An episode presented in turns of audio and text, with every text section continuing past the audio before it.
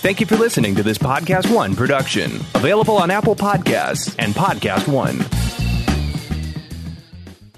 When it comes to investing in innovation, trust the experts. Robo Global provides laser focused investment portfolios that deliver access to robotics, AI, and healthcare innovation globally. The H Tech portfolio captures the technologies transforming the medical space, providing unique exposure to best in class companies. Investors turn to this diversified approach backed by research from the experts. Learn more today at roboglobal.com slash HTEC.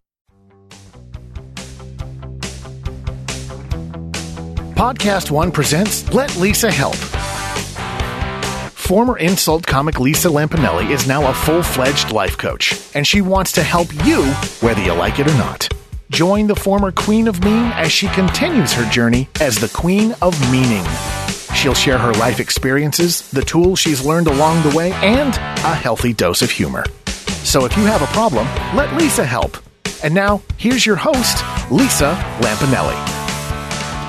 Hey, it's Lisa Lampanelli, and welcome to Let Lisa Help, the podcast you can't live without. I mean, you can, but you probably won't want to after you hear what's coming up. I'll be chatting with comedian Michael Yo of the Special Blasian. Michael is half African American, half Asian, and he is not scared to talk about it. Plus, I talk about my issues, and you know what? I'm willing to get vulnerable. Plus, I'm going to do a feature called Coach the Coach in which my real life coaching clients call in and tell me how bad or how good of a job I'm doing. And I'm going to tell you right now, if it's not like 100% approval, their rates are going to go up. Mm-hmm. So get ready, Jody from Long Island. Any negativity, 25 extra an hour, biatch.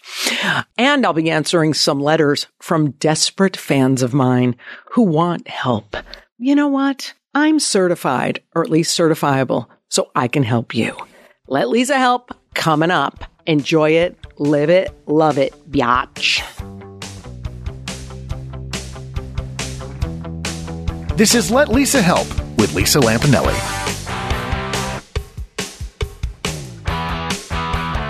Hey, everybody, it's Lisa Lampanelli here. Welcome to the latest venture by Lisa Lampanelli, formerly the Queen of Mean, now the Queen of Meaning. I am doing a podcast called Let Lisa Help, and this is going to be a self-help slash I help you podcast with a difference because not only will I be having special guests in the studio talking about their big issues, we're also going to actually help others and then they get to help me.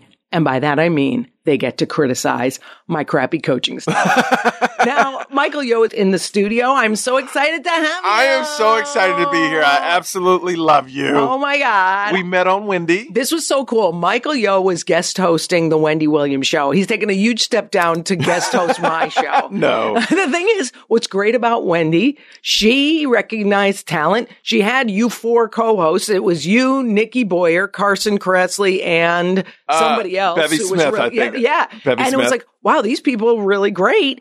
And you guys were there for how long? We were there for six or seven episodes, like two, three weeks. Oh Uh, my it was long, God, but it was great. weeks. But it was great. See, that's what's so cool. It's like you, it was meant to be that I met you because then I was on your show and I was like, oh, this is a really good guy. So when, when we decided a podcast one to do a podcast with me sort of with this new career angle I've got going, I said, you know what? Michael Yo, he'll get it. He'll I do get understand it. I do get it. I Yeah. do get it. And I and I love that. Well, I don't know if I love, but you say you give crappy advice. Oh no! Actually, I I, mean, give, come on, I you give, give great good advice. Okay. The thing is, if I took it, it'd be really nice too. because here's the thing: I I actually need to walk the walk a lot more. Like I'm constantly with my coaching clients saying, you know what? Just let it go. Have empathy for others. And then I'm making a list today of all my issues. I'm like, oh my God, letting it go, having empathy for others. That made the list. Yeah. You know, so I think what's great about life coaching, my, the person I learned from said, you will always attract clients who are a former version of yourself. So, Oh, my goodness. of course, everything they say are things I've dealt with and I'm annoyed by still, and I still have to keep myself in check. So that's why this podcast is a little different because I will be talking to some of my major clients on the phone and they'll kind of tell me how I'm doing. Oh, okay. So you're going to get judged by your own clients. yeah, because it's true. You know, I told my shrink that, and she goes, first of all, that's very brave. and it's, oh, and then she said, oh, it's an opportunity for growth, which I'm like, oh my God, shoot me now. but I figure even at 57, I could do a little growing. you know what? I've always wanted to go to a therapist. I just never have. Oh, okay. Don't worry. Well, you, well, you have 45 minutes with me. Well, right okay, now. good, good, good. Because I, I talked to one therapist that was on my show, and they said some people aren't made to go to a No, therapist. and not you know, everybody not should every- go. No, the thing is, if it ain't broke, don't fix it. That's right. If you see that your life is not sort of impacted greatly negatively by something, why are you going to fix it? Yeah. Suppose you like to strangle your wife in bed. Oh wow! I'm okay. probably saying you do. uh, if she likes it, God bless. Oh, yeah, just don't kill her. If you're just like strangling random people, yes. And if she does die, this would be bad. Uh, very bad. So I think what people do is they kind of got to figure it out for themselves. And also, I love when I get email. People do stop sending me this email, please. I love you all. And I love that you're trying to give me life coaching business, but stop with the email saying, my brother really needs life coaching. My Mm. husband needs life coaching. It's like, mm-mm, I think it's you that need it because Yeah. why are you taking their inventory? They're deflecting. yeah. They're not And- looking at their own issues. this was the greatest, Michael. I get a call because I'm doing a radio show in uh, Connecticut, and a guy calls and he goes, "You know, I really need you to you help my wife. I mean, she can't like stop uh, being sad and all this." I said, "Oh, let me take pity on this guy." I call him. I go, first of all, what's your story?" And he says, well, I'm great. I mean, yeah, I smoke pot every day and I drink a lot, but, and I'm like, okay, first of all, I don't work with addicts. So no. And second of all, you need to work on that stuff. And then maybe we could work together on everything. And so did he bail or of did he course stay? he did. But you know what I thought was very cool of him? He did send me an email and he said, I actually thought about what you said and I'm going to try for 30 days to get off pot. Never heard from him again, but at least it was in his mind. Exactly. So I feel like people hear it and they might recall it later and go, oh, you know what? Maybe that's a good idea. Everybody's on their own time schedule. Right? Well, what I love about you, this was the greatest. Michael Yo comes in and he goes, look, you know, I know you do this segment called What's the Big Deal uh, about what my big issue is. And I just don't have many issues. And I go, good. I don't. I, I know, love, no, I love that because you're not wah wahing when you know you're lucky and grateful. Well, I, I'm very grateful. Like I have a great life. My I have a beautiful wife. I have a Yeah. uh, son that's two years old, Yay. and it, it's the best life. My parents are still together. Her parents are still together. Like Right. we're all a close knit family. Like it, as far, I have nothing to complain about. Like I, I have nothing that that I have worries, but I don't have anything to complain about. And I Right. think there's a difference between, and maybe it was just my generation growing up. You know when you have a problem, and you know when things are okay, and you can make it work. Well, it's You a know- circumstantial problem versus a huge, like life threatening, uh, earth shattering thing. It's not, oh my God, I have fear of intimacy. It's, oh my God, you know, I hope I make enough money this year. Yes, You know what I mean? I'm more of that, like you know, it, Hollywood is a very cruel and evil place, but then at the same time, is it's a wonderful place that it, it's a trap. Like you could be discovered at any age, at any size, any any ethnicity, and I think that's what keeps people here. It's a trap where when I lived in Miami, if you're a model and you didn't explode by 21, you you you were done. Right. You- pretty much, you know, you're not going to move on in modeling. Here, you could be 50, 60, 70 years old and they go, you know what? We're looking for a person just like you. Yeah. Yeah. And so that traps you here too, where it's hard to ever leave. well, you know, as a former model myself, Yeah, of course. I will say to you, I understand the struggle. Oh, yes, yes. Now, what we did, what what is interesting, of one of the many interesting things about you is you are multiracial, Black and Asian. You've got yourself some black. You got yourself some Asian. It- now, I think what's great about this is you have instead of becoming the guy who complains about being brought up whichever way you have. And oh my God, it was so difficult. You made the best of it. Do you think this is a, a non-victim mentality? Yes, I I, I believe that everybody has hardships, Mm. but once you start blaming people for your hardships, Mm. then it's it's a very then you start blaming people for other things, and then Right. you're always blaming other people. Where I it- it's such a positive that I went through all the negativity growing up because it was tough. You know, yeah, tell was, me, tell me about growing up because you were, had indicated that okay, you had to sort of pick which ethnicity to run with in your neighborhood, and you grew up in. I grew up in Houston, Texas. Uh, it was a mainly uh, white high school I went to, junior high. It was all, it was pretty much a white school and system I went into. And then the very few black kids that were there, you know, they wanted you to be black and the very few Asians that were there, you know, you had, they didn't want you to be Asian necessarily, but you felt it because I would go home and my dad, you know, he went through segregation. He marched. He did, you know, he was all about equality. So, you know, his pride, if you're 1% black in America, you're black, you know, and that's what he mm-hmm. told Right. me. And my mom would be, you know, no, you're Asian too. So it was that struggle of always trying to find out what I was and never seeing a person like me in school because Right. there was no, I mean, I was in the seventies. There were no interracial couples at my school besides me. Right. Like people didn't know what I You was. You were your own interracial I was. couple. I was. I was. you were both. like I, people would literally go, walk up to me in school and go, "What are you?" Yeah. And this Yeah. is black, white, and Asian people. Like, what are you? We don't understand what you are. And as a second grader, a third grader, like I didn't know how to react to that. Right. You know, so I would go home and go, "What am I?" And I go, "You're black and Asian." And Does does any of that still uh, stick with you at all? Where people still say those things, or you still have to like explain yourself? Oh no no no! I'm popular now.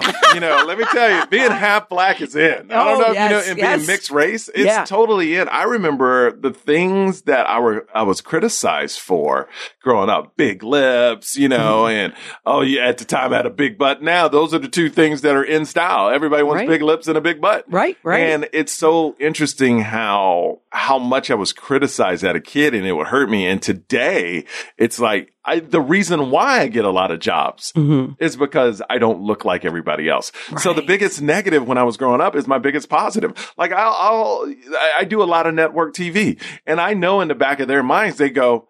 This guy is likable. This guy is non-threatening. Yes, They yes. would never say that out loud, but I know what I look like. I'm the guy they put on the college brochure and they go, Oh, wow, this school's so diverse. Yeah, You know what I mean? This school is for everyone. Right, You know, because right. I, I kind of in the future, they said, I'll look like everyone. Everybody will be mixed. Right. So I'm that guy. And I realize that I get a lot of jobs where other people could be like, well, it hurts me in this and it hurts me in that. For me, I know it helps me a lot in jobs. Now I know it hurts me as well because I've been to a big casting and almost got Mm-hmm. this huge job. But the, but this huge, huge producer looked at me and goes, you're not black enough.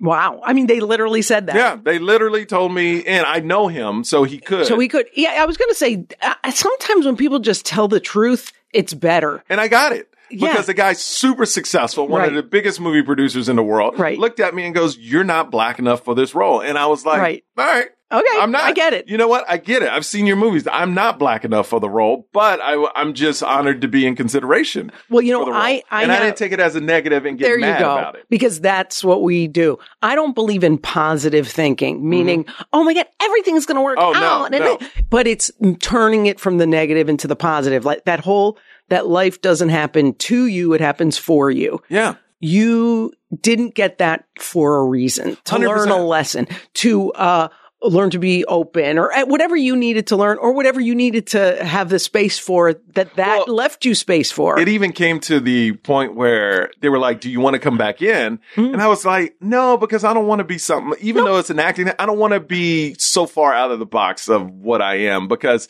you know, if they think I'm not black enough, it's an uphill battle. yeah. And it's not for me anyway. You know. It was- Yes, so I am was- with you. I'm like, ah, you know, it's not me, so I'll, I'll just, I'll just, no, I don't need to go in because first of all, the odds are stacked against me. I'm already in all the producers' eyes not black enough, Mm-hmm. and I don't like going into a situation where I don't have a fair chance. Now I know life's not fair, Right. but I believe we're all in this industry and we build up to a certain level where the more success you have and whatever that gig is, you're like, okay, I should at least get a fair shot at it. Mm. You know, I've worked too long and hard to get to a point where, like, if Steven Spielberg called and it was an uphill battle, and was, I would go for that. Right. You, You know have what to- I mean? you have to pick your You got to battles. pick your battles, but this was not a battle where you need to be blacker that Right. I wanted to fight Right. because th- that's everything that's against what I believe. Like I believe I'm mixed. I'm black and Asian. Right. I do agree. Some people see me as black. when I get pulled over, I'm I'm a, an ethnic. I get that. Yeah. Nobody goes. Nobody's ever come up to me and goes, "You're Asian." You know, yeah. nobody's ever said that. Right, right. You know, they'll say Mexican, Latino before they say Asian. Right. But I understand if I get pulled over, I'm black. I've been, I've been, um, you know, pulled over and, and because of the way I looked, uh, younger, because I, you know, wear my hat to the bag, Right. bag, super baggy clothes. Right. And I get it. It's a stereotype. And I was hanging out with, you know, I would roll with all black dudes because, you know, we all play sports. Sure. So we would all be together. And yeah, we got pulled over. Well, but you know what's interesting about this movie or this uh, TV project? The whole idea of forcing your way in to have something to prove, it never works. It never works. Because all we have to prove ourselves to is ourself. Uh huh. So what I love is you didn't say, yeah, I'm just going to see, because I, it sounds corny, but that saying rejection is God's protection is Yep. the truth. Because whatever you don't get, thank God you didn't get it. Can you think of the heartache that might have resulted from that where you would have been in a situation that maybe you had to prove yourself constantly every day and it's exhausting and you have no time for the kid and the wife and Yeah. you just feel like it wasn't worth it. So I think it happened for a reason that you did not get this. Oh, 100%. I, I, I I, agree. that. And I, and I also think like when you take any project or you do anything, you always have to think, you know, like people are always judging other people in the industry, you know, and whether you take a job or whether you're offered a job, you're like, what's the upside of it? You mm-hmm. always have to think, what's the upside?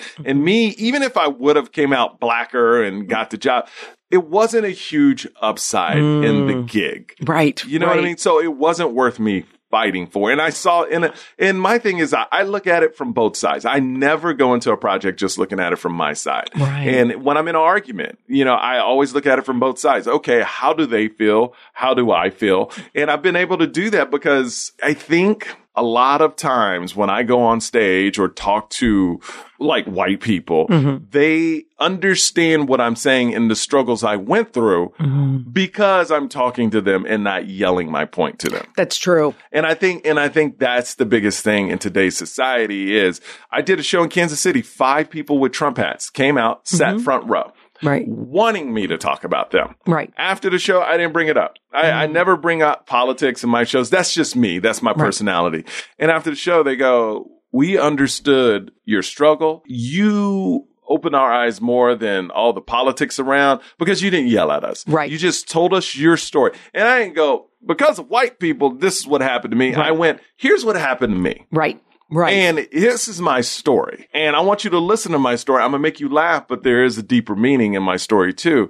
And if you can walk away just understanding me and mm-hmm. what I went through and acknowledge that, oh, he did have those problems, that's a win because if you're white and let's say a Trump guy or a racist guy or whatever, but you understand what I went through, that's the first step. Right. And you opening your eyes to other things. So a lot of people, like this Kansas City show, I went on the news and said, I, I you know, I don't talk politics. So these guys purposely came out with Trump hats, Yeah, sat yeah. front row to see if I did talk politics. And, and isn't it beautiful that you could just stay you? Yeah. You didn't have to get sidetracked by anything. And No. Mm-hmm. it sounds like that's the way you make decisions about what you're doing with your career, your life. You just go, what's true to me? How were you brought up so that you can just sort of like be very even handed and empathetic? I think we all get to a point when we first move here, we can't do that. Mm-hmm. Right. And that's when you lose your soul. right. You know, I remember when I first got here, I was trying to be who the industry wanted me to be. You know, like when I first got hired from E, and I love E, but Ryan Seacrest was the biggest thing. Right. So they wanted all their hosts to be a version of Ryan Seacrest. And I remember I kind of changed my voice. I was like, hi guys, you know, I'm like, I'm Michael Yo for me. You know, it's like, Right. I'm like, dude, this is not me. Right. And then, but Ryan Seacrest was the hottest thing. So everybody wanted their version of Ryan Seacrest. And it's almost like they wanted me as a version, as a mixed version of Ryan. Right. And I, I didn't have, I, I didn't speak like him. I, I was more street than him. And then, and then over time, things started to change where it's like, oh, everybody's Ryan Seacrest. We want something different. And then that's like five, six years in LA. That's when it started to turn for me. But let me tell you, the biggest change in my life is when I started stand up comedy eight years ago is once I got in about two or three years, I really found my voice mm-hmm. and it, it changed the whole dynamic where when I go to castings and things like that, even to today, even if I get all the no's in the world in that casting, mm-hmm. I can go on stage and get 400 yeses automatically. Oh, I love it. For 15 minutes. So that in an egotistical way, you fall in love with the laughter, but also it also confirms that Oh, people like me for, mm. for me, because my comedy is very true. I'm not a character. Yes. Like I am me on stage. So when I tell my personal stories about marriage and my kid and people laugh and love it and get a big applause at the end. Oh, they like me. So I just got to keep, that's what turned the corner for me where now I just have to find projects that fit me because I know people like me being real, not being this character of Michael Yo like I was the first four years. But if you can make it past till you can find your voice in the industry, Yeah. That's the whole, that's the challenge. Well, no, staying uh, true to yourself. How old are you? oh, I'm 44. So see, um, what's interesting is I love that you said that you're you on stage because when I retired from stand up, it, you know, I always a part of the Queen of Mean was always the Queen of Mean was a little part of me. Yeah. You know, but it was not the whole Lisa. Yeah. And I was like, I don't miss that part. I don't want to be insulting people. You know, yes, your friends, your family, you joke around, but I don't want that to be what people think of me. So now that my ego has gone down, I'm like, oh, I can just kind of be liked by friends and family. So Well, it's the same thing. It's like almost going, boy, I bet if I had been, it, that might be a little regret I have that you brought uh-huh. this up. I love this that you brought it up because it stirs up an issue for me, which is good. If I had maybe found the Lisa voice, I might not have gotten out of stand up comedy. But guess what? I still do it with the storytelling shows, with the podcast, with the workshops I'm giving, with the coaching. But isn't it interesting that you, I love that you were able to f- do that and still do it in an art form that you love. Well, it's also goes to the point that once you reach success in whatever you do, you found Queen of Mean and it took off. Mm-hmm. Yeah. Mm-hmm. And people love that character, that piece of you. Right. So being a smart businesswoman, you're going, I'm gonna run with this. Yeah. I mean, why wouldn't I? People are loving this person where I never had that success of a piece of me Mm. taken off because I think, I mean, of course you're going to chase, if that takes off, you're going to chase that. And, you know, my thing is I'm getting success now and I'm lucky that it's just me. Yeah. And that's what I'm so happy about. And I'm a ride or die being me. And now in my head, it's anything I take. Now when I go Mm. into something, they're like, Oh, Michael, we love your family. We love you. We love your comedy. Yeah. You know, it, we want you to host this game show. Right. Because we know your values. Exactly. You know, so Yes. that's where I'm getting to a point and it's still growing. You know what I mean? So Yeah. more people are finding out about, about me the way I really am. And literally, I've only been labeled a comedian the last year. It's so weird. Like once you, a special comes out, Oh, then you're then officially you're a commi- comic. And I get Yeah, that because you everybody can go up there and do it. Right. But I, it's so interesting. I was talking to Kevin Hart and not to name drop, but it's No. a very important story is that he always asks, how's your special going? How's your special going? Like before I even shot it. Mm-hmm. And I go, man, I keep changing. I keep doing this. He says, you got to get it out.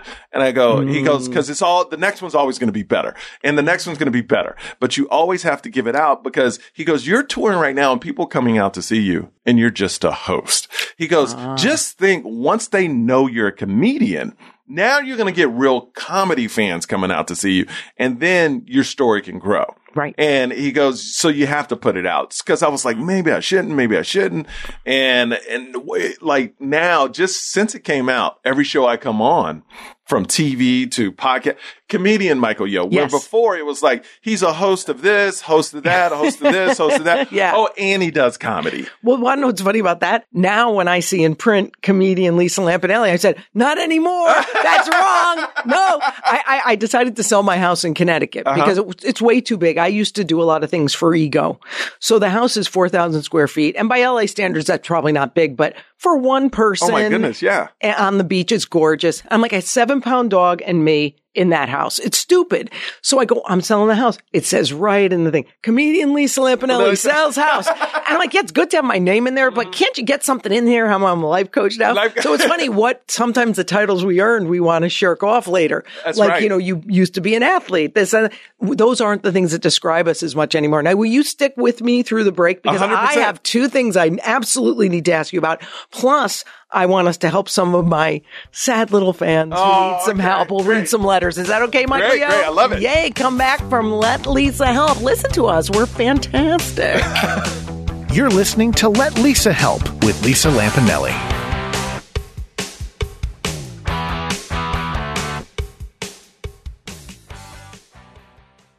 Emerging technologies are transforming the healthcare industry as we know it. Investors, say hello to H-Tech, a portfolio dedicated to capturing the significant growth potential of healthcare innovation. Learn more at roboglobal.com slash E HTEC.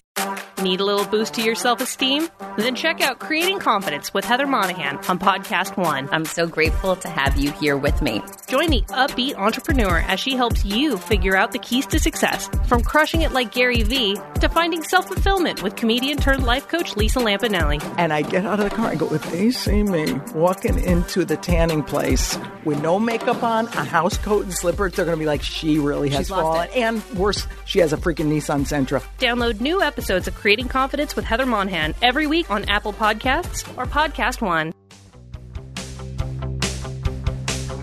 And now back to Let Lisa Help with Lisa Lampanelli.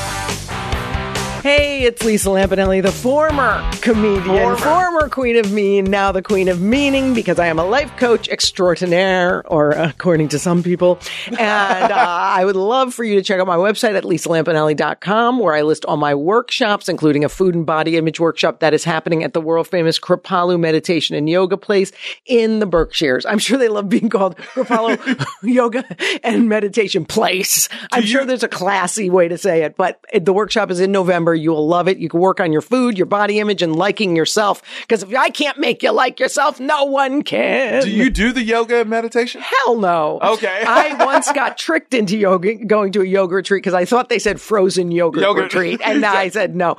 And you know, I used to have a joke where I would say, I only learned one thing in a seven day yoga retreat, which is that yoga was invented by a gay guy who wanted to learn to suck his own thing for himself. but I don't think that's true. I think yoga is a very valuable tool. I have a in my workshop who does that part of it. I do the storytelling and Got the you. actual written exercises and I love coaching people. Michael, that's my problem. That's why the show's called Let Lisa Help because I just want people to let me help them. Th- th- I don't just- have any meaning in life if they don't. What am I going to do? And you need meaning in your life. Yeah, purpose is really good. Now, two issues I thought of when we were talking. Okay. One is, now this is something I always like to admit. I'm going to do this every episode. I've just decided after talking to you, I'm going to admit something I'm kind of ashamed of. Okay. Now, I don't know if it was the era I grew up in, but I have been plagued by, for the last few years, that I do not have, you're going to laugh, but please don't.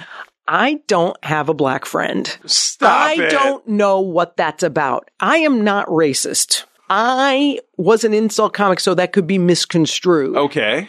But I didn't even meet a Jewish person until I went to college. You know, I went to Catholic school for 12 years. It was all white, obviously, in Connecticut, and it wasn't waspy. It was like low class white. and so, like, we're Italian. We're the black Yeah. people of uh, There you go. And I don't now have like an official black friend. You don't have one black Well, friend. this makes me mad, and I'll tell you why. It actually makes me sad to even admit. I said to my best friend Vicky, Victoria Diaz, who, as you could tell, Puerto Rican name, Yep. she is Puerto Rican. She told me, well, Lisa, we, I actually met her in uh, Weight Watchers when we were 25. Okay. We didn't lose weight, but we gained a best friend for 32 years. go. And I was like, she goes, well, I've been your best friend for like 32 years. So that I'm Puerto Rican. That counts as a black friend, right? It's as close as you're going to get to a black friend. But what do you think is going on there? Because I maybe I'll admit it on the air. This is weird, but am I just not open enough? I- do you I- think there's something wrong with me? well, I mean, You you can say whatever you want. I can take it. I. What do you think happened? Well, I, you just maybe it's you. It's you. It Obviously, clearly is. It, it is. Are you? Do you open up to black people? Do you? I don't open up to most people. So Maybe how- that's the problem is I open up to my friend of 32 years, obviously. So, do you have a lot of friends though? I would say mostly acquaintances, maybe five awesome friends who I could call whenever. And most of them are gay men and white women. And why is that? You think? I don't know. I think maybe because it's habit. Part of it is a habit. Part of it is like, okay, gay guys have the stereotype that they'll get me and I'm loud and big and they'll love it and they do love you, boobs. do you believe you don't like honesty? No, is I- that why you I- don't? No, because they're super. I Uh, but I- they're also I very supportive and uplifting True. all the time. I need more people who challenge me. Yes. I need people who say to me, look, man, that's not cool. Look, I don't like that. Like, I want a trans friend. Yeah. I want a black friend. How about I do another podcast called Lisa Needs a Black Friend? Why don't we put it on Craigslist and you, we can audition people to be your black best friend? But do you think it could be age I, and I era? think so. I think so because when you're, I don't know. I think when you reach a certain age, because I'm 44 and I stop meeting friends. I think when you get over like 30, you don't That's really, true. you don't really meet people anymore. You meet acquaintances, but you don't have time to get to know some, and you don't really want to. You, I think our minds are just like, I don't need another person in my life. Well, like on that Seinfeld episode where he's like, got enough friends, all full up, not taking Yeah. applications. But here's the thing. I'm not going to let myself off the hook because I think when I see, say I'm at a Kripalu or something like a yoga place. Yeah. And I see two black women talking.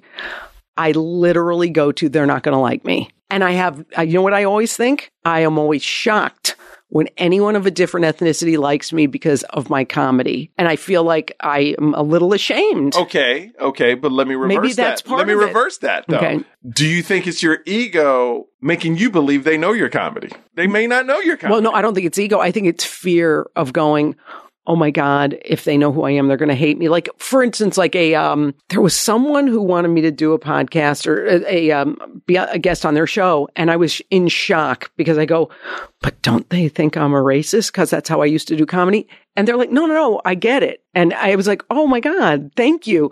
So I think it's that I presuppose maybe in general that people won't like me. Yeah, I think you do it to yourself. You put yourself Yeah. in a box. And but but here's what's different when you were the queen of mean is the world wasn't as sensitive as it Mm. now. So it's kind of like you got a stamp of okay, she can say this where you couldn't do that act today. Right. I mean, you could, but It'd have to be lot- only for my fans. Exactly. Right. And even that, somebody would sneak a camera in and it would go mm-hmm. viral and somebody would be like, oh, she's the worst person on earth. Right. So you kind of beat the whole now thing that's going Yeah, on with, yeah. with people just trying to tape comics just to put them on blast and just to ruin their career Right. with one joke. You beat that whole process and you're in a better place Mm-hmm. right now. But I understand, like, you know, you, you said, uh, you said some, you were the queen of mean. You said some mean things and you think you're putting yourself in a box where I don't I think am putting myself there because guess what?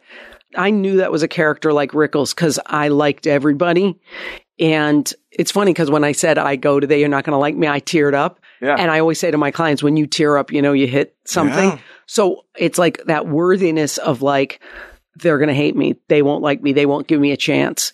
And then I go, well, you know, at some point, You're not giving yourself a chance. I know. So this is a good lesson for me because why not be open? Why not go, hey, they might not like me anyway, but at least I tried to be open. Because Now, I don't force I was yourself on every say, black oh, person. No, it's not just that. You're It's just like rolling everybody. up on black people, like, "Hey, I'm, I want to be friends." They're like, "God, this, this white woman's crazy." it's so true.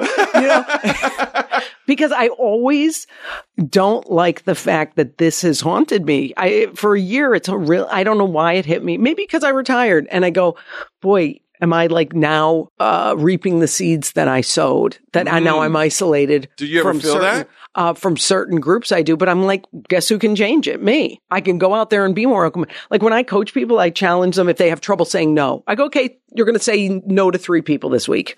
Just let me know who it is when we talk next week. I have to like just be more open to everyone in the next few years. I don't mean like in a crazy, creepy way, but just say hello, smile, go, they might get me and I might get them. But I also believe like it depends where you live. Like if there's Mm. still a lot of places where there aren't a lot of black people around. Well, I mean, I live in Connecticut, but I will say Is there a lot of black people in Connecticut? I'm not where I live, See? but not on purpose. Like No, I didn't I- move there on purpose. oh my God, we're making me out to be a horrible. That's what it is. You I moved away from black people. But you know what's funny? I But was then gonna- also you don't need to move to Harlem just so you can be No, around. I'm not gonna. Yeah, I'm not gonna like move to some place that I'm like don't love because I. The reason only that I live in Connecticut is because my family's there, so it has nothing to do with like socioeconomics. Like, Yeah. I like a little house. I like just being totally normal. But I think the challenge is us all just being more open. Yeah, and but I also- like I like to just learn about you. You may learn about me, and if you like me, great. If not, that's okay too. I will say this: my wife's mother, and like my wife's family, is the Brady Bunch. Mm-hmm. Like literally the Brady Bunch. Uh, her mom's probably like 57, 58, maybe 60. But this woman knows everybody. Mm-hmm. Like she is a social butterfly, but I think it's in us too. You know, Mm-hmm. that's just, that's just her. She can talk to anybody where maybe I think even I feel this when we talk to people, if they know who we are, they expect a certain level of comedy. Like, like almost mm-hmm. like you got to be kind of on. I know. That's what I found. That's why I would sort of go into a cocoon after a show. Yeah. I wouldn't even go out for fun. People Yeah. would say, Hey, come out with us. I'd be like, I'm not fun. I have to go watch 12 episodes of King of Queens on Nick at Night. Isn't you it? know? and people don't realize being on the road as a comic is the loneliest place on earth. And people think it's like, is Party! Yeah, yeah. Oh my God. It is so sad. Yeah. When you go to a hotel and then, cause you have to decompress. Yeah. And then you realize, okay, I'm away from the people I love. And, Right. and then you just took, I believe in energy. You just took 500 to 1,000 people's energy of make me laugh. And then you gave out all your energy to make them laugh. So it's a mm-hmm. transfer of energy. So, you know, it's weird how I used to, before I headline, I used to hear my, uh, comedy friends go, man, I am exhausted. We did, I did like five shows, five hours. I'm exhausted. And I go, well, how? You're just talking. And now, now you see. now I see because I really believe it's energy. You, half of the people there don't want to be there.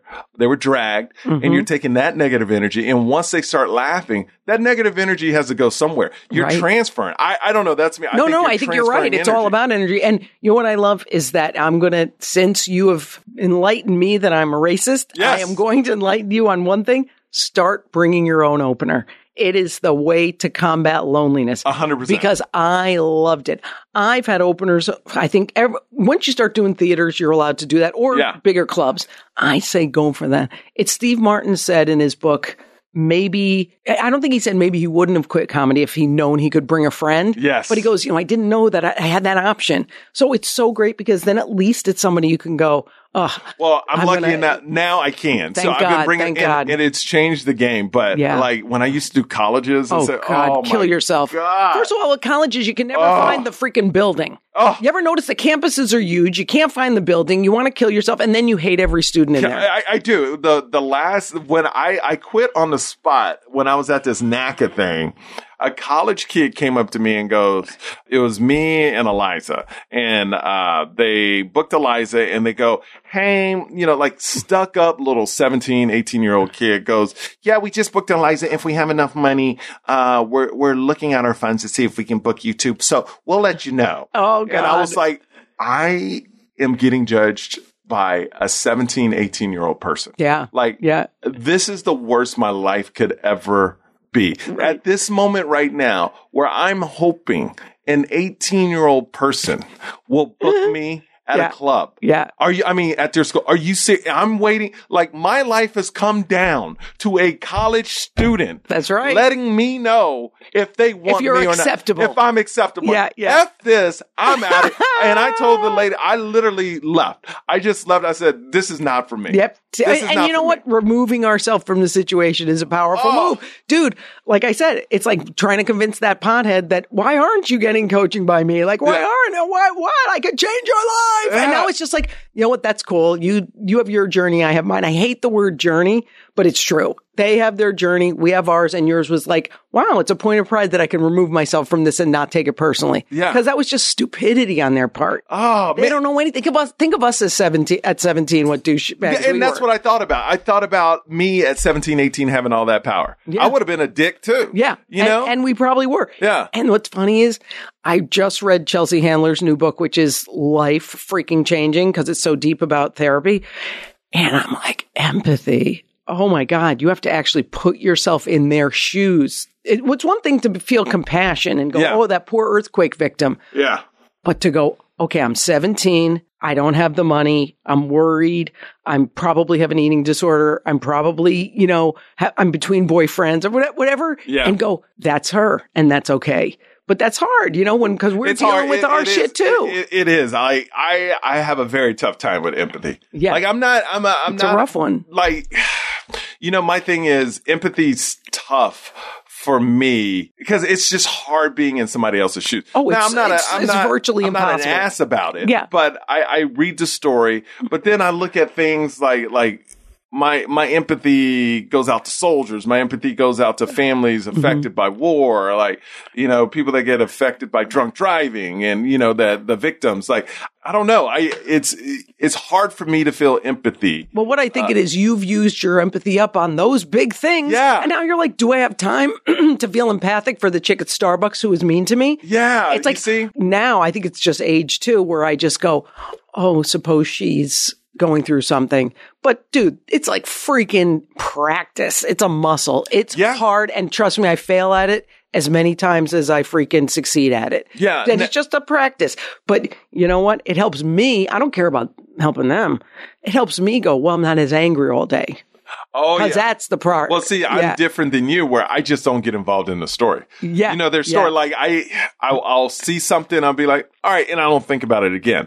Where I know the biggest thing I had when I was younger is caring a lot about how other people felt about me and why I wasn't getting opportunities. Mm. Right. And then one day my boss walks in and goes, if you cared about your career as much as you cared about everybody else's, you might accomplish something.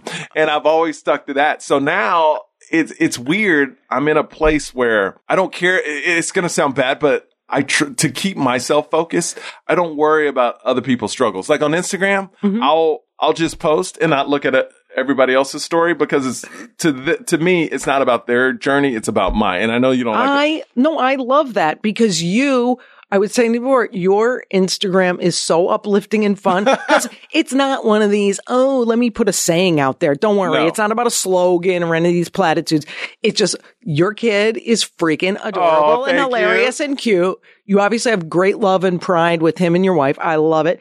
And also, you post funny things about your folks Yeah. that are sweet, but yet like a little hard edged where we're like, oh my God, this guy's funny. Yeah. So I love that you don't get involved with these other people on Because it- social media. it It, doesn't causes- help. It causes depression. Right. Like when you, when all day you're scrolling through other people's posts of their best life Mm-hmm. and you're sitting there maybe alone going, why don't I have that? It just brings up all, I've already fought those demons of caring what other people accomplished Mm-hmm. and I've already gotten out of that. So, but I notice when I start scrolling, I'm like, oh, why that comment got that? Oh, yeah. Why did that? Per-? So to eliminate mm-hmm. that, I just post. Yes. And so I'll go to my friends that I mm-hmm. know that Yep. I won't get in, and I'll like their photos and stuff. But I'm not a scroller where I just keep looking at other people's lives because I'm trying to live my own life. See, that's what's good. And, and somebody told me I used to hate social media and say I'm never doing it.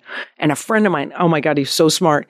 He goes, why don't you, cause he's a millennial, but a good millennial. Yeah. I hate to say that, but he's a like, good one. Well, he's like, oh, he's one of the good ones. It's rare. Yeah. But he really just gets it. Mm-hmm. And he goes, you know what? How about you look at the words like as you're helping someone? So if I go through and I like all these people who I actually kind of dig, No. then it's like going, oh, I'm doing service today. And you feel like you helped somebody. But if you're looking at it like, I better like it so they like me, it's going to be quid pro quo. It's not Uh, even nice. Never, never put like uh, this is what I learned. If you're posting something to get the other person, Oh, forget it. no, you're it- you're in the wrong you're in the wrong mind state to even start. And by the way, do you ever notice when you're not looking for it, as usual, it pops up. Once Amy Schumer retweeted or re whatever, posted something of mine, and once Kathy Griffin liked something, and I'm friendly with them. Yeah. But we're, I wouldn't say we hang out, but I'm like, oh my God, how cute. If I'd been trying to get their frickin' attention, it wouldn't have mattered. And Just you would have kept checking Oh, and it's checking. gross. It would have it would have assumed your life where you just why haven't they liked it? why haven't they right. retweeted? Or this is messed up. You know, you got to just my thing. Put out the love, and, And then if it, it. comes back, it comes back. If not, you put it out there. There you go. So, and there's a no lose situation. So, speaking of which, people can find you on all the social channels at Michael Yo. And Michael Yo. Yes, M I C H A E L Y O. That's right. For those who can't spell Y O. And trust me, people spell yo wrong all the time. Oh my own Y O E H Y O E. I'm like, oh, it's yo. Y. O. Those are all white people. It way. is, it White is. people are the problem. And the white people love to go yo yo yo yo yo yo yo. Oh, Oh, oh Don't do gosh! that. Stop! Stop! You're racist. Yeah. As racist as I am. Now that we've learned that I need to make But you more do friends. have a half black friend. That is So, true. There you go. Yeah, I'm your half black friend. Now, since we are so damaged ourselves, why don't we help some people? Let's do you think do that it. sounds cute? I have a couple letters that people wrote to me. I get constantly barraged with sad, sad emails, but oh. let's pick a couple not as horribly sad Oh. Okay, okay. so that you and I aren't depressed when we leave here. okay.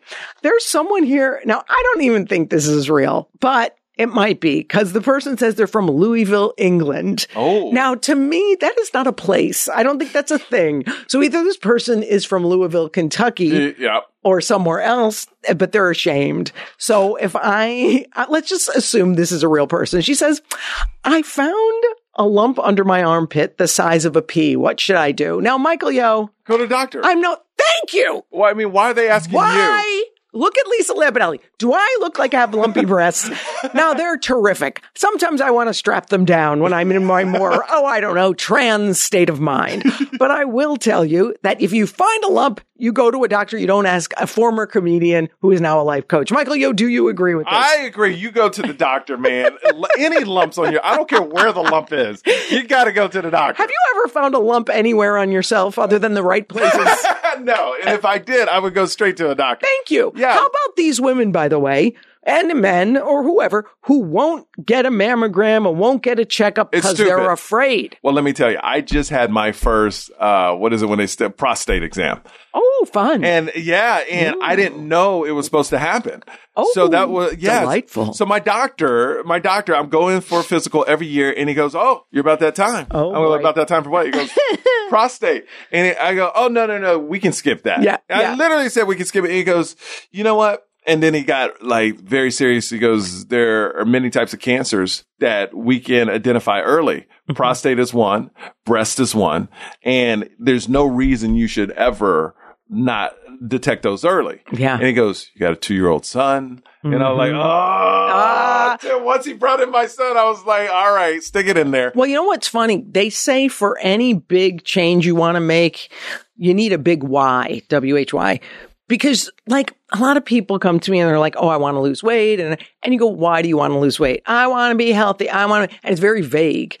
He knew to go right for the Oh, jugular he with knew. you. He knew to say that kid needs you, and it's true. It's true. And literally, as soon as he said that, I opened up. I Bend was like, over. we, Bend over, bitch. I was like, we got to do this because I need to be around forever for my son. So, friend in Louisville, England, Go if you exist, get check your boobs. That's all I can say.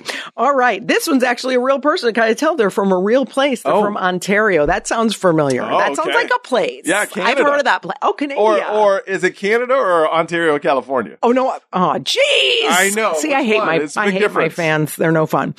Let's see. All right, dear Lisa. Oh, that's me. Yeah. I'm over 50 years old. I get it, and I st- I still look for my older sister's approval, even when she is wrong. It sometimes makes me not do what I know I should do, and she will because she will not approve. How can I change this behavior, Michael? Yo, guess what? What? As you know, mm-hmm. looking for people's approval never works. Never. I say to people when I'm coaching them, I say, go back. Who were you always trying to win over? It's usually mom, dad, a sibling, etc. And you know what? They're never going to like us if they're not going to like us. Well, and, and then we fail as being somebody else. Mm-hmm. You know, you said with your comedy, you stick to who you are. This way, if somebody says, Michael, you should be different, you could say, no, no, no, it's really No, me. I'm good. I'm yeah. good. So to this Yenta in in Ontario, first of all, I thought Canadians were supposed to be nicer than everybody. I know that the, the it must be an American grandma or something like that. Isn't it sad to you that like you're over 50? I mean, this that's my case too. And we still look for outward approval because what they used to call it, I went to a food rehab. It's like a drug rehab, but for food. And they talked about you have self esteem and other esteem. And other esteem is the cars. Yeah. And if you're MC Hammer, the ho- racehorses, you know, the houses, the jobs, the et cetera, instead of looking at it from in here. So part of her esteem comes from her sister saying you're good enough. And I bet, and I'm probably wrong, I could be, right. I'm probably right. I'm going to give myself Yeah. some credit. I bet if she went up to that sister and said, you know what? I look for your approval too much and it really makes me sad. I bet that sister will be empathetic. And if she's not, then you know how to go for it. a from lot of a lot of things just can be handled with a conversation. People are scared to have that conversation. Though. It's- yeah. People are scared to go up to whatever demon in their Mm-hmm. life and be like, "Hey, this is what I feel. This is how I feel. Hmm. Uh, how can we work this out?" I mean, there's there's times people don't like each other for years, and all of a sudden they meet up one place on accident, have a conversation, and it's a simple, "Hey, you know what? I was dumb." Mm. That I did that. Oh yeah, me too. And now they're great. Isn't that and it's wild? just it's just having the conversation. Don't be scared. Don't write Lisa a letter. You should be writing this to that sister, Yeah. or you should be talking to that sister. Right. And it's, it's, I always say to people like, okay, so what's the worst that can happen if you talk to your sister? And they go, no, I, I just can't. I just can't. It's like, no, no. What is the intervening thought that stops you from writing that letter? And it's always like, she'll yell at me. She'll, she'll think I'm an idiot. She'll do this. And I'm like, is that absolutely true? Like, do you know that for a fact? No. Then freaking act like she won't say it Yeah. do it and then you can handle it. You know what I love? This whole thing about if something really bad happens to you, for me, the worst thing that ever happened to me so far was my dad dying. Yes. I go, ooh, I handled that. Now I can handle whatever else comes because it can't ever be It that can't bad. be. Yeah, it can't ever get that worse. Yeah. Uh, you know, it's funny, like not comparing to your dad passing, but it's you know, I'm a big stand-up comedy nerd, and to hear Dave Chappelle talk about the mm-hmm. first time he bombed on stage at the oh. Apollo. Oh God. Yeah. So he goes, they booed him off a stage and he sat up there going, Oh, this is as bad as it's going to get. Right. I'm going to be great. Oh You my know? God. You know what I learned from that is that I must be a better comic than him because I killed at the Apollo. and I'm white. That's Hey, right. And by the way, Apollo audience, listen to me. If you were there and you want to be my friends, I'm assuming at least a few of you are black. Exactly. Please send me an email. Go to lisalampanelli.com and just say, Hey, Lisa, I'll be your black friend. Lisa's looking for a black friend, I'm people. looking for an Asian friend too. I'll Okay. admit it. There I go. Will you don't have an me- Asian friend either? well, Oh it, my it sounds gosh, like such a stereotype. So racist. I know. It sounds like such a stereotype, but my dry cleaner and I, Oh we really God, bond. No, he's great. But he wanna know- Asian? Of course he is. Oh. But you know what I love about this guy? He knows my name. Okay. I love it. I never have to tell him the phone number. He goes, Lisa. I will find out his name when I go back Is to it Connecticut. Lisa or Risa? Oh, how dare you, you racist. But you're allowed to because it's your. I'm Michael, half yo. I freaking love you. I can't even. thank Risa you. Rapareri. Oh, you're Risa Rapareri. Shut up, Michael. I love Risa Rapareri. Listen, people, if you know what's good for you, go to Amazon and you watch Michael Yo's special Blasian. It is fantastic. Thank you. I love this guy. I love now, you. He has also a show on Sirius Hits One. He's terrific. He has black friends. He has Asian friends. He's got a white wife. He's got a cute kid. And I usually don't like toddlers, so I say that kid's adorable. Thank you. Michael Yo on socials. Let me tell you something. Thank you so Thank much you. for being a guest host of mine. You are an amazing guy. I knew instantly you were a warm person, and I'm so glad we're You. friends. We're friends. Yay! you got a half black and Asian friend. Come back and listen to the rest of Let Lisa Help.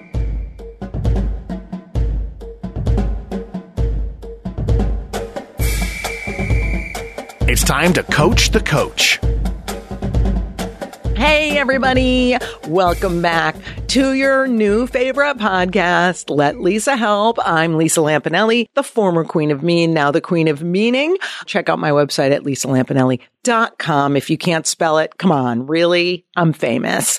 lisalampanelli.com. You can go there and check out when all my workshops are happening, especially my big food and body image workshop at Kripalu meditation. What is the real name? Kripalu. If I had an assistant, oh wait, I do. no, Kripalu Yoga and Meditation Center up in the Berkshires in Massachusetts. It's beautiful. It's in November. And also my storytelling shows are all on my website as well. Now I'm doing a segment that my shrink actually told me was pretty risky, but would also be pretty insightful for me called Coach the Coach. This is when my clients who I actually coach call in and they tell me how I'm doing. Now she said, Lisa, I think this is like a really good growth opportunity for you. And I was like, F you. Actually, I did not say that because she would view that as hostile and probably charge me more than the 275 an hour I already pay. Anyway, I remember my clients call in and tell me what I'm doing right, what I'm doing wrong, and um, I'm going to take the hard truth. LL can take it. Our first client calling in this episode is Jody from Long Island. Jody, is you there? Long Island, you say it just like I do. That's right, I do, because every time I coach someone, I actually take on their personality. So I'm going to turn into a big yenta like you are. now, Jody came uh, to me by way of a friend of hers who I was giving practice uh, advice to.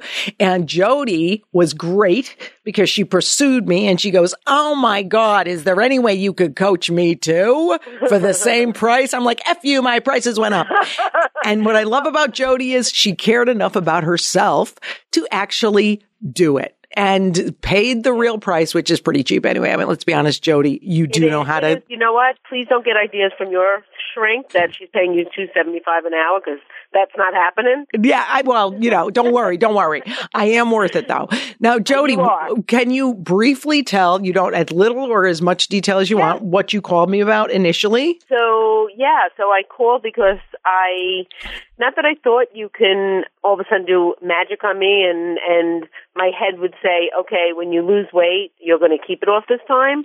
But I did come to you originally because I need to w- work on understanding why I can lose weight really well. I, I every two three years I lose seventy pounds, but then after a year I gain it back. And I thought you would could say to me like a light bulb's going to go off and say to me, "Hey, this is the reason."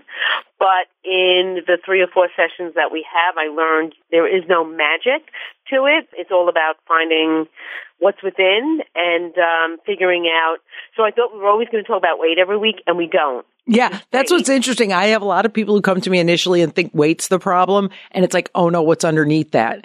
And mm-hmm. what's great is you were really willing to go there. I mean, you were like, but I want diet advice, but I want you to just be an accountability coach who calls me and yells at me if I don't send you my food diary. Like, I don't think that's how people change. I think because, dude, I'm still working on my food and weight stuff. Are you kidding? I still weigh myself once a week and figure it out and try to work on emotional eating. So it's always what's underneath that.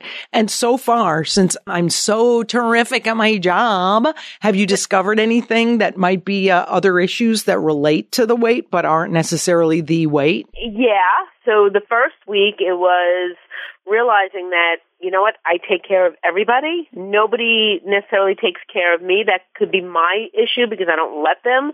Something that was telling, and I think I told you, like my son who's, who's 25 said to me, you don't let us do anything. Every time I start making eggs, you take the spatula away. Mm, So, right.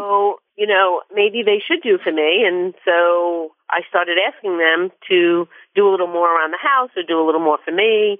I loved, I loved when you said the story about Mother's Day because Jody was like, so this year I told them, I said, look, every year I plan my own Mother's Day. This year you plan it. And I go, Jody, your job is to then not pick on what they did.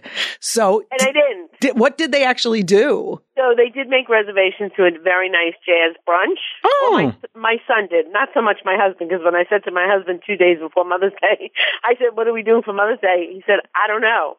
I'm like, "Oh, that's great." Well- you don't listen to directions. Well, So- listen, in fairness, you are not his mother, even though you tried to act like it. right? That's true. See that? So your So my- son picked up the ball. And Yes. do you think your son is capable of making a scrambled egg? Do you think he can do Oh, that? Yeah, he lived alone in college and he had his own apartment. And so what was really, I think the real basic thing beneath it was that you, anyone who's grown up in chaos or has had a divorce or a death in the family early on, Mm-hmm. we try to control everything because we think it'll save us from the pain of being out of control when actually then we just try to control everything. It kind of goes crazy anyway. So we haven't protected ourselves at all. Does that make sense? Yeah, no, it makes sense. And then even speaking to you, the most recent conversation was, you know what? I lost my mother when I was 20. Mm. And I went from a mother to a stepmother within meeting her within four months of my mom's death. And I welcomed her in and it was great. And then maybe that's what I needed. But I, maybe I was doing what my mother would have done or maybe I took mm. the place of her. I don't know yet. I mean, we'll have to search that further. But um, so I did take your advice and I ordered that book we spoke about. Oh yeah, Um, Jody had uh, we had talked about doing uh this book, this amazing book called the Grief Recovery Handbook, which is basically I think the best book on grief of any kind. Meaning if you had a death or a divorce or even what I call death of a dream, where you know some dream you had as a child didn't come true. You know, you can really work through that grief and not push it down with food or relationships or making your son scrambled eggs. Right, right. And so I did. I took your advice, and um, I should get it tomorrow. And and I sat back yesterday and I thought about. It. I'm like, you know, I don't talk about my mom, or I don't real. I didn't realize that I jumped from a mom to a stepmom, and you know, although I talk about her, it was I was replacing her instead of her being fond memories or you know her memory was a blessing to me. It was like I went from one to the other. Sure. So so that was enlightening, and I just know it's it's a work in progress now. It's not like okay, Lisa, let me get on the scale. and I'm going to lose ten pounds this week, but it's like what am I doing? But you did tell me also it was like my weight's a bit, a big thing because now I'm back to gaining the seventy pounds, and I need to understand what you know with all this why I do what I do because I mm-hmm. love being thin, and unfortunately it doesn't last more than a year, and then something triggers and I eat. But but I we did talk about me being black and white, so I'm very black and white. Yeah, what And Jody's talking about really is her thinking is all or nothing, black and white, which I was for years also. So it's like if I'm not perfect on this diet, then I might as well binge. And or hey, I'm perfect for a year, lose 70 pounds, and then of course I'm black and white, so I have to just put it all back on immediately instead of going, you know what, I'm kind of ate pretty well today. I'll do better tomorrow. Or oh, I ate pretty well today. Awesome. And I'll do tomorrow exactly the same way. So the gray area in between is really where we all need to end up. Do you kind of, uh, do you find yourself going more towards the gray now? Oh, yeah. I mean, I'm wor- I'm working on it. And I'm consciously thinking that you know what, I this has to be my lifestyle, and I have been more gray instead of black and white. And yes, I tried and I jotted everything down through the app you gave me, Lose It. Mm-hmm. And you you said you know don't worry about what you eat per se. I mean, obviously more protein and vegetables. I know how to diet. We're we're we're all experienced diets. Yeah. I've been on them all. But I'm conscious to a point that, you know what, if I want that avocado, even though on WW it might be five points, you know what, I'm going to have it. And as long as I stay in within that range, and I lost two pounds this week. See? And you know what? It's like because you're doing the internal and external work and you're not losing five pounds in a week like you would on some plan that was crazy and then gain it right back. So this is hopefully a long term mm-hmm. healing of this big issue that will, ex- you know, people will see it externally and you'll feel it internally also. You know, I love also what's funny is you say WW. Is that what Weight Watchers is calling Well, themselves yeah, now? I didn't know if I should. I didn't know if I. Oh, should no, no, no. Podcast, but it is what they're calling it now. It's called. In fact, I passed it yesterday, and it just said they took off the Weight Watchers, and it says Sure. WW. Well, you want to know why? Because Weight Watchers actually stands for Weight Watcher Gain It All Back. Because that's literally, I do not, I lost 85 pounds on Weight Watchers three times. So, Right. you know, God bless them, but they are a business. And a lot of the things I have to say to clients who work on food and body images, you are not the failure. The diet industry was created so they can keep making money. Weight Watchers would be making nothing if it was a plan that actually worked. And there's nothing wrong with what they do. It's just we have to acknowledge it's impossible to stick to. Oprah is their spokesperson and she can't get it right. And God bless her. We all are trying, trying, trying to be perfect like they want us to be, but we can't. And also what cracks me up, Jody, are you a part of when the Weight Watchers did this thing where they said grilled chicken breast is zero points? And I'm like, oh, it's, well, it's still zero points. Yeah. And I'm I like, remember the time I uh, had to eat liver. yeah, it's like 20. Can you, can, so I could eat 20 chicken breasts and never gain weight? God, I'm really lucky. This is a very sound plan. But no, it's, it's good that you are actually, you know, you're like the perfect kind of client, which is somebody who goes, you know, okay, I'll try that. Oh, okay. Like you're ready to be coached. You didn't have, you know, any reservations about jumping in and ordering a book or trying an app or doing something a little different. So I really applaud you for that. And No, I appreciate it because it's I needed to make a life change. I need to figure it all out. And you're a life coach, but also you're my therapist, if it's okay to say. And I never had been to one. Like I, I think it's good for everybody. I think everybody needs to take a step back now that I'm working with you and like figure out how my life has been and my journey and what's going on and and I want the best it could be. Aw, so good. I appreciate it. I have I have nothing bad to say. Get out. You're wonderful. no, I've got to you don't raise your prices. See, see, I could go to your Jewish heritage and say that, but I'm not going to. No, you know what? What's great is that you, uh, I've been a little tough on you, you know, in a good way, I think. But some people don't like a tough love approach, you know, they don't like to be told, no, you're wrong. No, this is what you do. Cause, you know, I, I can't help it. I, one of my faults, Jody, I'll admit it, even if you won't say it's a fault, maybe you don't know it is, but I'll tell you, I can be a little advice givey. Like instead of being letting you come to the conclusions, I'll be like, oh, you know, that happened because your mom died early and that's why you haven't grieved yet. So maybe you should start on that. My feeling is, tell me if I'm wrong, Jody, because I'm going to, I could take my lumps. All right. Would you rather spend three sessions with you discovering it was because your mom died early that you overeat or you started on this path of taking care of people and trying to, you know, control others? Or would you rather spend a half of one session because I know what the F I'm talking about and then you save money too? Wouldn't you, would you, would you rather the tough love and the answer or would you rather slowly come to this yourself? No, I, I rather have the tough love because I, you know it's something that happened so many years ago. I don't, I won't tell you my age, but Right. it happened so many years ago that she passed, and it's like when you think about it. And I told you my my family dynamic and things that are going on. It's like it was more of like Jody, could it be?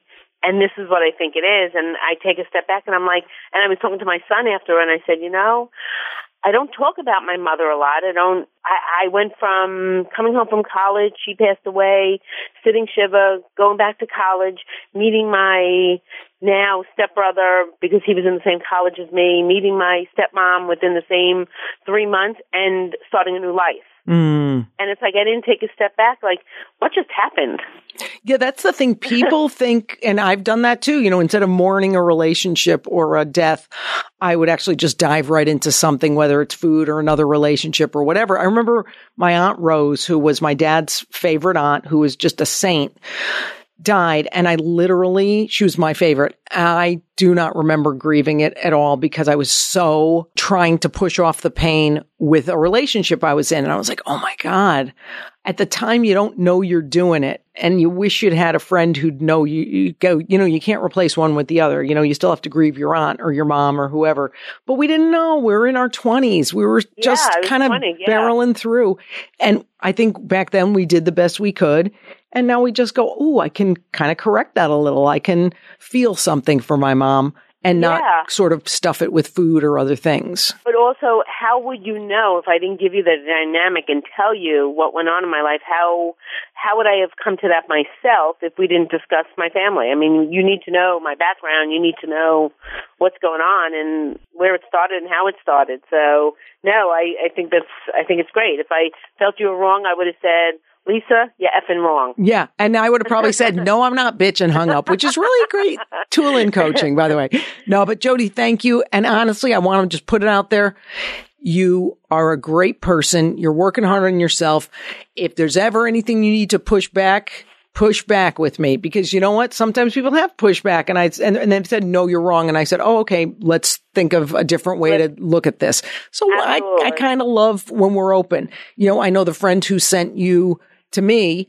Uh, we've had like really loud conversations. I'm just going to put it that way. And Oh, she's going to be on the I, air. I, I can imagine her and you. Yeah. Yeah, I would love sh- to be. I would love to be in the room when that happens. Oh my God, she's calling in the uh, one of our episodes in the future. She's scheduled in a few weeks, and what makes me laugh is with her, she always gets on the phone all angry with me, and then she, by the end of like a half hour, she's like, "Okay, you're right, so shut up," you know. so I'm like, I met my match, I think. But thank you for being such an open, great person. Thank and, you for being you. Oh, I love you, dude, and I'll talk to you next week. okay. Have fun. God bless. Take care. Bye. What did we learn? See everybody, Lisa is perfect. Well, not really. We found out a lot in this episode. We found out that I need more friends of different ethnic persuasions and that it really did sort of touch me in the heart that I really need to be more open to people in general. We found out I'm a fantastic life coach for people who could take it. We've also learned that people could use life coaching. You can use tough love, or guess what? You can find someone who works better for you if they have a little softer approach. So I think we've learned in general, Lisa is virtually perfect. Wait, that's not at all what we learned. But we did learn that you should listen to Let Lisa Help on Podcast One every single week, and we will tackle some issues. Oh, and by the way, get your breast exam, lady. Come on. What are you doing? Thanks for listening to Let Lisa Help with Lisa Lampanelli. For more info on Lisa's storytelling shows, her workshops, and her life coaching services, go to lisalampanelli.com. You can also follow Lisa on the socials at Lisa Lampanelli. New episodes of Let Lisa Help are available weekly on Apple Podcasts and Podcast One. And if you love the show, make sure to leave a rating and review.